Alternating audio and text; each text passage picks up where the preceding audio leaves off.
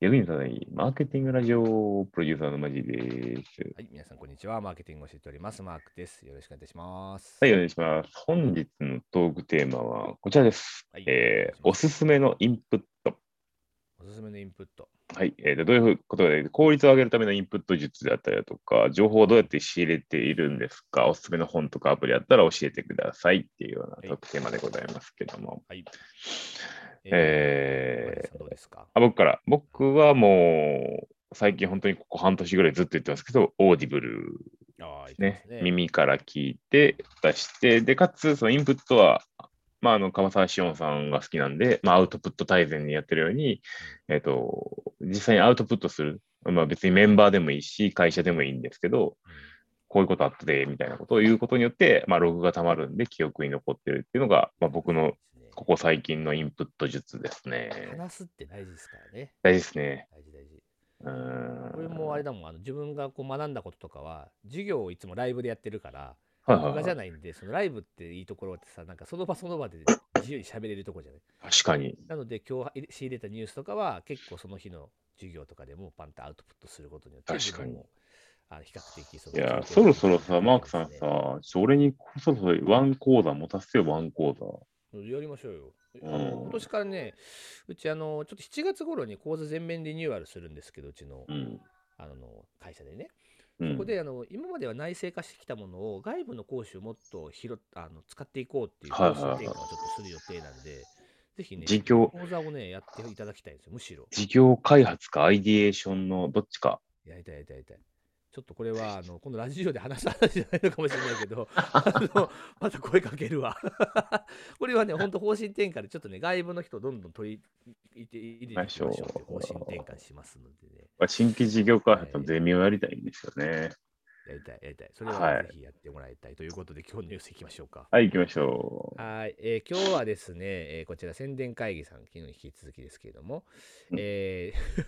ここのニュースで喋りたいってわけじゃないんだけど、えーまずタイトル読みます。DYM に有料5人で、えーこ措置命令、えー就活支援の、えー動画広告やアフィリエイトということでですね、あのーまあ、DYM さんが、あのー新卒採用とか就職の、ね、支援サービスやってらっしゃるんですけれども、うんうなんかあの面接した人の96%ぐらいが、あうん実際採用になってますみたいな話で、古代広告って、だから、まあ有料後にそれね対して、有料後にするよっていうことで、まあ、怒られちゃったっていう、まあ、ニュースではあります。見せかけの数字っていうようなのをね、そうそう出してしまう。めそよう。本当これ、はうん、 15%だったっていうね、少な、えらい乖離やんなって話なんだけど、少な。まあそういう、まあ、ニュースがまあ最近ちょっとまあにぎわってて、確かにそのちょっとあのメディアでも取り上げられてたんですけど、まあ今日話したいのはこの DMM がそういうなんかやばいことですとかみたいな話じゃなく、うんういわゆん、るその広告表現におけるそのまあなんていうんですか有料後有に料ね誤。認表現の話っていうものについてちょっと取り上げたいなとえ思うー僕ら一番好きだったのは、形表法ですよね、形表法。そう別のニュースのねページも今開けてるんですけども、まあ、この表景表法でねあの取り扱っているものとしてはここにもあるように有料誤認表示とか事実証広告規制とか、えー有料誤認表示とか有料誤認表示とか景品類の制限とか、まあ、いくつかこうあるわけなんですけどうんうんうん。もうこれについてなんかちょっと是非を今日は話したいなと思って。これだからさ、面白いのが、まあ僕も通販ね、やってた端くれとして、はいはいはいはいえっと、こう、景品法に関してうん、結構、行政がチェックするんですよね。うんで、このチェックの仕方が僕は面白いと思っていて、はいはいはいまあ、いわゆるあの消費者庁とかがね、これ、あそうそうそうそうそうそう消費者庁なんですあの、大学生とか雇ってるんですよ。で、けどねローラ そうー、なロのーラー作それは知らなかっ戦、ローラー作戦をしてて、たへえ、それは知らんかった。マジで大学生の方方から連絡が来たりとかするんですよね。へで、え、エスカレーションした後は、あの、担当者なんですけどあちゃんと見もに、行くのね、そうああれ。だよね、96%とか例えば書いてあったら、これ、うん。っのどういう意味で96%なんですかっていうのを問い合わせせするんですよ。来るのね。そうそうそれ大学生なの。はい。 だから、えっと、非常に効率的に、あのー検挙していってて、一応、だから、網羅的に見てんのね、そういうのをね、そうそうなのよだから広告をクリックしたりしながらね、うちゃんとね、見られてるっていうのはね、俺はその時はいに、はいはいはいはいその時の責任者が誰かわからないけど、めちゃめちゃ優秀やと思って、行政でそんなことしてる人いんねやと思い、いやでも消費者庁って確かにいいよく見てんなっていうくらいさういろんん。な広告ちょっとチェックしてるよね。そう、めちゃめちゃしてるやん。あすれ、ごくローラー作戦やかそういうことね。ら。うん。へえなんか、なんか俺が、その、まあ、数年前受けたのは、はい。なんかいろいろと話してて、いや、それこういうことなんですよって説明してたけども、どうやらなんかこう、話になんかうまくこう、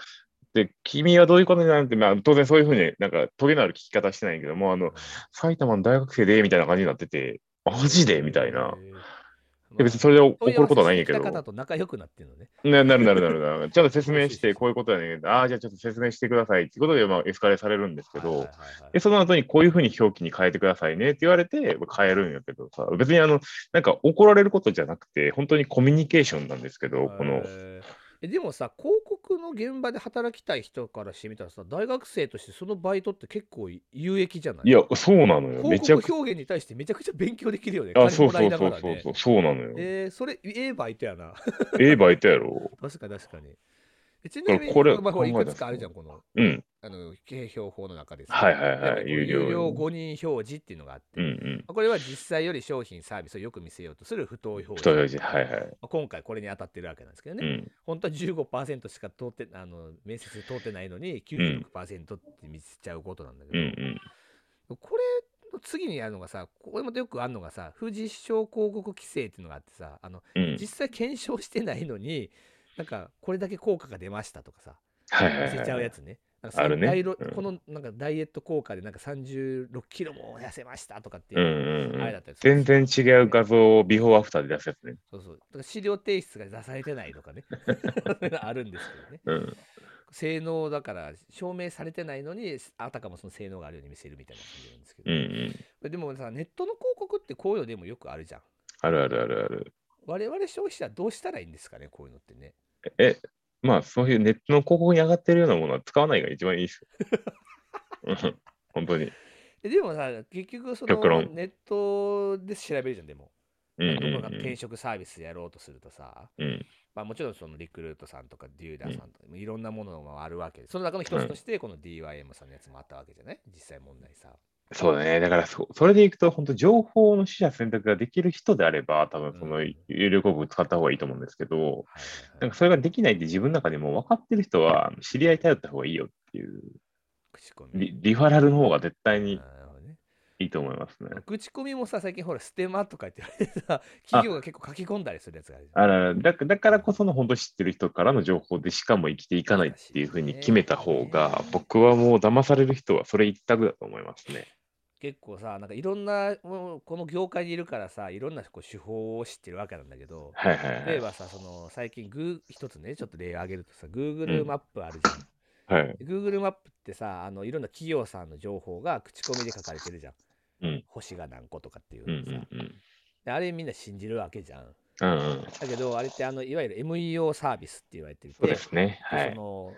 こ広告あれ広告の一つとしてもまあ認識されてるわけなんですけうんど、うあの口コミ貯めるっていう手法があって、ん。うんうん。あの QR コードとかをね、とある会社出すんですよ。はいはいはそのい。 QR コードを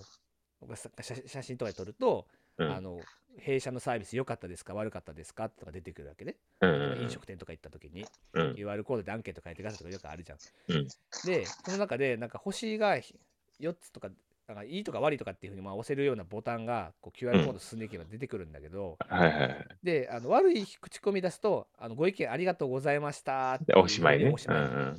で、あのいい口コミとかになって、とかいい評価になると、ありがとうございます。Google でログインしていただいてアップロードしてください。ってう言んうってんうん出てくるうん。レビだからいュい口コミ以外はあの、この口コミのレビューに誘導しないようになってて、なんか基まさ本にいい口コミしか集まらないようにね、これやってたりするね、業者ー、アプリの。の、アプリのレビュー施策がそれが良くて、そう